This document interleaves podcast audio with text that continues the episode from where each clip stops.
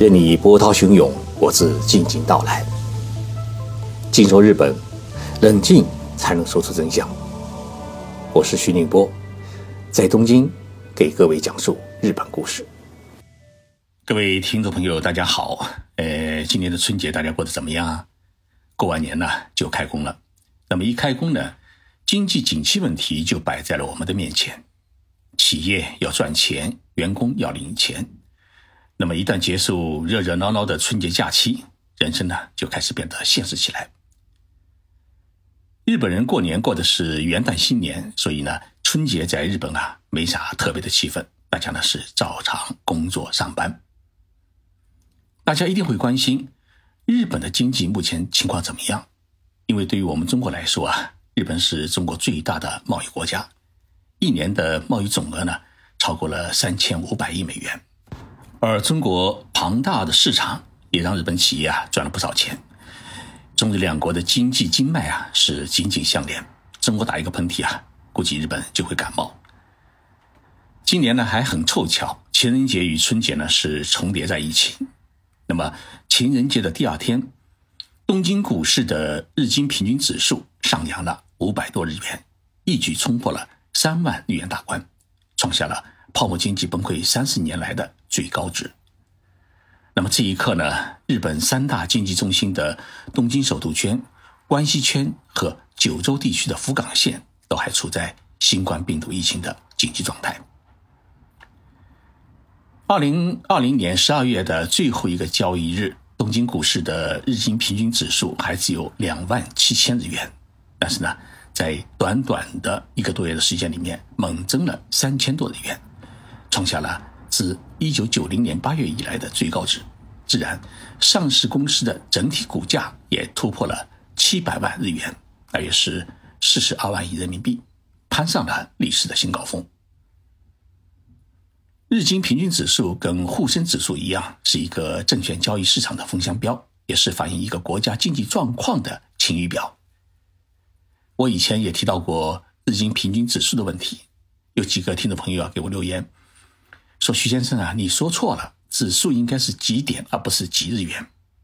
那么偏偏也奇怪，东京证券交易市场的日经平均指数，它不是以点来表示的，而是用日元来表示的。日本股市啊，它是向全世界的投资者开放的。那么指数的猛涨，足以说明各国的投资家们对于日本经济和市场的前景是比较看好的。股市是经济的晴雨表。那为什么投资家们对日本经济和市场会有如此的肯定和展望呢？那么最直接的原因是日本大多数企业在这一场长达一年的疫情的冲击之下，它并没有倒下，反而出现了盈利。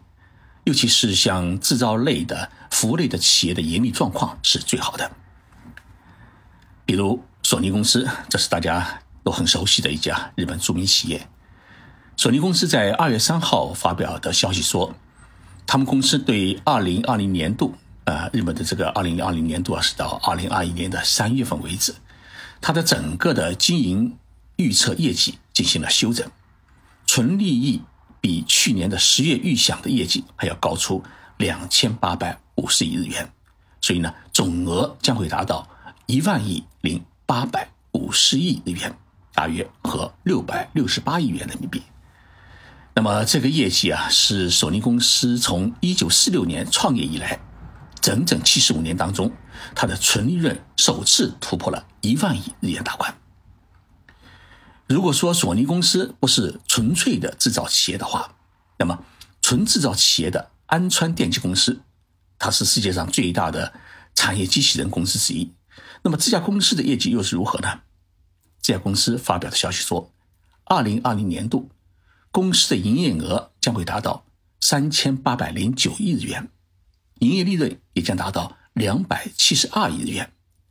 那么这个数字呢，都比原先预估的营业额增加了一百四十亿日元，营业利益啊也增加了四十九亿日元。那么日本的制造业普遍取得了很不错的业绩。我们再来看看服务业。二月八号，日本软银集团举行了记者会。那么，软银集团的创始人兼总裁孙正义告诉了大家一个数字：他说，在二零二零年的四月到十二月，也就是三个季度，根据国际会计标准，软银集团的纯利益比二零一九年的同期猛增了六点四倍，达到了三点五五一万亿日元，大约合一千八百七十亿元人民币。那么这个数字意味着什么呢？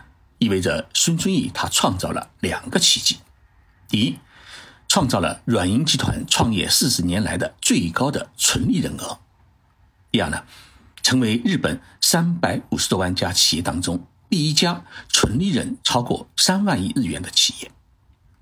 大家知道，日本最牛的企业是丰田汽车公司。那么，丰田汽车公司在二零一八年啊，它曾经创下过日本企业当中的最高的纯利润记录，但是呢，也就是二点四九三九万亿日元。如今呢，软银公司是一夜超过了丰田，成为日本头号的利润大户。日本电机工业会发表的统计数据说，二零二零年日本的白色家电的生产和销售都见好。全国家用空调、洗衣机等白色家电的发货量比2019年增加了百分之一，成为1996年以来的最高的出货量，达到了2.5363亿日元，大约是和1583亿元人民币，实现了连续五年的递增。统计数字还称，在过去一年当中啊，日本的空气清洁剂的出货量猛增了百分之五十七，达到了。八百八十八亿日元，那么显示大家对于家庭杀菌需求的增加，同时呢，由于居家上班人员的增加，像烤箱啊、呃烤面包机的出货量也增加了百分之二十以上。那么对于日本来讲啊，制造业和服务业是日本的立国之根本，那么这两大行业站稳脚跟，而且欣欣向荣，就让各国的投资家们普遍看好了日本的经济。与市场的砥砺，但是在这一场新冠病毒疫情冲击当中啊，并非所有的行业都如此幸运。日本目前最为糟糕的行业是旅游业和餐饮业。一九七三年，韩国的民族勇士金大中在位于东京都饭田桥的大皇宫酒店里面啊，遭到了韩国中央情报局人员的绑架。那么这家刚刚成立才一年的酒店啊，因此全世界闻名。金大中后来当选韩国总统以后啊，又特别访问了这家酒店。就在二零二一年情人节这一天，这家酒店呢就宣布将在今年的六月结束营业，落下半个世纪的帷幕。原因很简单，因为没有客人。大家是不是还听说过东京还有一家帝国饭店？那么这家帝国饭店呢？诶，它的地位啊，类似于我们北京的北京饭店，创建于一八九零年，它位于皇宫边上，附近是东京中央商务区，也就是 CBD。所以呢，呃，在这附近啊，汇聚了许多世界五百强企业的总部。那么，作为日本最有代表性之一的五星级的豪华酒店，在新冠病毒疫情冲击之下。帝国饭店的入住率啊是急剧下降，经营呢也陷入困境。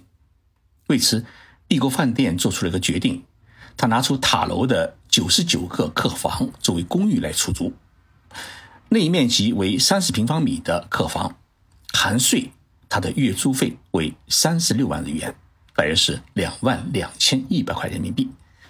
那么也就是说，它平均是每天是一千多块人民币。那么五十平方米的内面积的客房，它的月租费呢是六十万日元，大约合三万六千八百块人民币。日本很著名的一个市场调查公司叫帝国数据库，那么这家公司称啊，二零二零年全国有一百二十七家酒店旅馆宣布破产，那么这个数字呢，比二零一九年是增加了百分之二十八，同时呢，餐饮店也有。七百八十家宣告破产。日本餐饮业协会在一月二十五号发表的二零二零年行业报告称，在过去一年当中啊，日本的餐饮业整体营业额比二零一九年是减少了百分之十五，是一九九四年以来的最大的减幅。其中，居酒屋的营业额是减少了百分之四十八。啤酒屋的减少幅度呢，更是达到了百分之五十七。其实受到冲击的不仅仅是旅游业和餐饮业，还有是化妆品产业。日本最大的化妆品公司是资生堂，那么资生堂发表了份报告说，由于居家上班女性的增加，加上海外游客无法入境日本，使得2020年度的公司经营业绩啊出现了大幅的下滑，最终将出现是300亿日元的赤字。那么花王集团所属的嘉利宝公司，它的整个化妆品与家用产品的销售量也出现了大幅的下滑，销售额比2019年是减少了百分之八，营业利润也减少了百分之十七。日本另外一家诶化妆品公司叫高斯，那么高斯公司发表的2020年度前三季度的业绩报告称，销售额比2019年度同期减少了百分之十八，营业利益也是减少了百分之七十一。啊，这个比例就很高。那么高斯公司说啊，由于大家都常戴口罩，所以呢，口红成了二零二零年度最不走俏的化妆品。虽然日本遭遇的是百年一遇的疫情，而且全国的感染者人数已经达到了四三万人，死者也超过了七千人，加上日本政府两度实施紧急状态，所以日本经济从道理上面来讲，理应是遭受重创。但是，为什么日本多数企业还是那么坚挺，还是那么盈利呢？这里面啊，一方面呢，是因为日本实施的紧急状态，它是属于软性封城，就说它并不限制人们上班和上街，确保经济损失降到最低点。同时呢，日本政府对中小企业实施了大量的现金补助，包括企业救济金补助，一次性呢是补助两百万日元，大约合。十二万六千块人民币，还有是房租补助呢百分之四十，员工的工资补助百分之七十。那么在实施紧急状态期间，餐饮店一个月补助是一百八十万日元，也就是合十一万元人民币。同时呢，日本政府还担保，让中小企业获得银行长达十年的无息贷款。当然，还有一个很重要的因素是这些年来啊，日本大中型企业存钱很多。日本有个专业名词叫企业内部留保，它有足够的资金来应对这场灾难。京瓷公司的创始人稻盛和夫先生曾经说过一句话，他说啊，我们金瓷公司即使七年不赚一分钱，也不会倒闭。大家知道金瓷是一家多大的公司呢？它的员工总数现在是七万六千人，一家公司七年不赚钱，七万多人也可以照样领工资，企业照常运转。那么这家企业到底有多少存款？大家就可以推算一下。所以前几年啊，在安倍时代，日本各大企业都赚了不少的钱。大多数企业呢，都把钱存了起来，因为天有不测风云，不知道哪一天突然世道会变，企业得做到家有余粮，心不慌。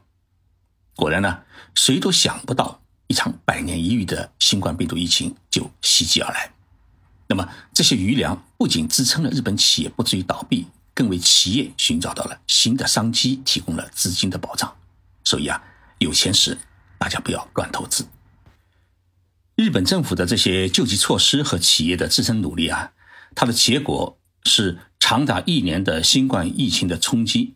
日本全国在二零二零年破产的企业总数只有七千七百七十三家。那么这个数字呢？比正常的二零一九年还减少了百分之七点二，同时还创下了三十年以来的最少的记录。这应该呢算是一个奇迹，因为日本全国企业总数是三百五十万家。上述材料啊说明了一个问题：二零二零年的日本经济啊并没有大家想象的那么糟糕，多项指标还创下了一九九零年泡沫经济崩溃之后的最好的记录。也正因为如此啊。世界各国的投资家们才看好日本。谢谢大家收听今天的节目。日本的早樱啊已经盛开，那么今年因为暖冬，樱花开得特别的早。日本气象厅的樱花花期预报说啊，东京和京都的今年的樱花的绽放时期已经提前到三月十七号，比往年大概早了一个星期。那么到三月下旬，日本将是樱花盛开的时节。春天啊，已经来临，美好的日子也一定会到来。祝福大家！喜欢看文字稿的听众朋友啊，请在微信公众号上面去搜“静说日本”。我每天上午啊都会发表一篇有关日本的文章。我们下星期三再见。